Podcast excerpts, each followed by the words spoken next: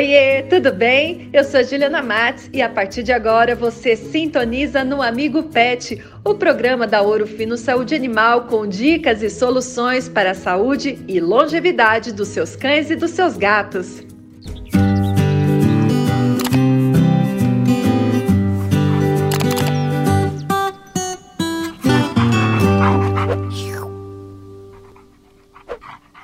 Olá, tudo bem? Está começando o Amigo Pet e hoje a gente vai falar sobre controle de pulgas. Fique ligado!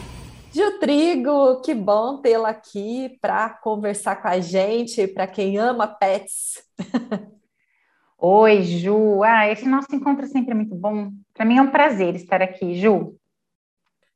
Ju, e hoje a gente está aqui para falar de pulga, né? Por que a gente tem que manter os nossos pets longe das pulgas? Porque elas trazem problemas à saúde dos pets, com certeza, né? Então, além de uma ação extremamente irritativa, porque elas provocam muita coceira nos animais, não só pela picada, né? Porque elas picam a todo momento, mas também por conta da saliva, que pode provocar uma alergia que a gente chama de dermatite alérgica picada de pulgas, e quando tem carrapato junto, dermatite alérgica picada de ectoparasita. E aí, essa alergia, ela leva a uma coceira intensa, o animal, ele fica muito incomodado. Às vezes, o Ju deixa até de comer, de tomar água, de tão incomodado que ele fica. Fora que ele vai lesionando a pele, machucando a pele.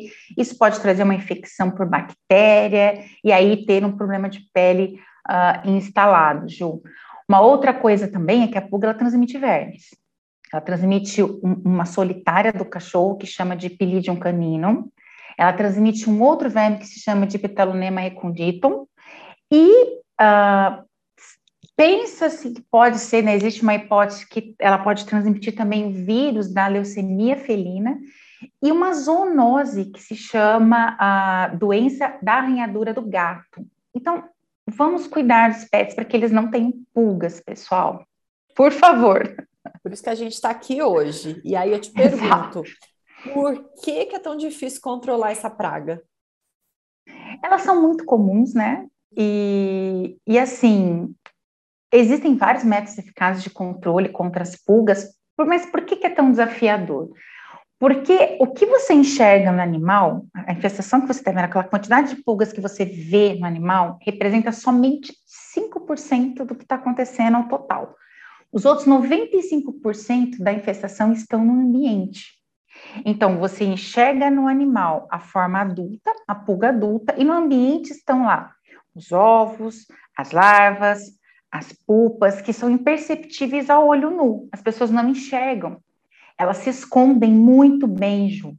Então, assim, a fêmea, ela pica o animal, se engurgita, ou seja, se alimenta, e ovipõe. Esses ovos, eles vão escorregar pelos pelos e vão se alojar no ambiente.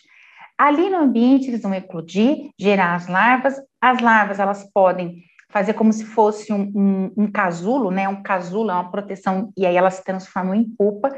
Essa pupa, Ju, ela pode ficar no ambiente viável por 6 meses. E detalhe, ela pode ser resistente a produtos químicos, aqueles produtos que se usa nas pulverizações.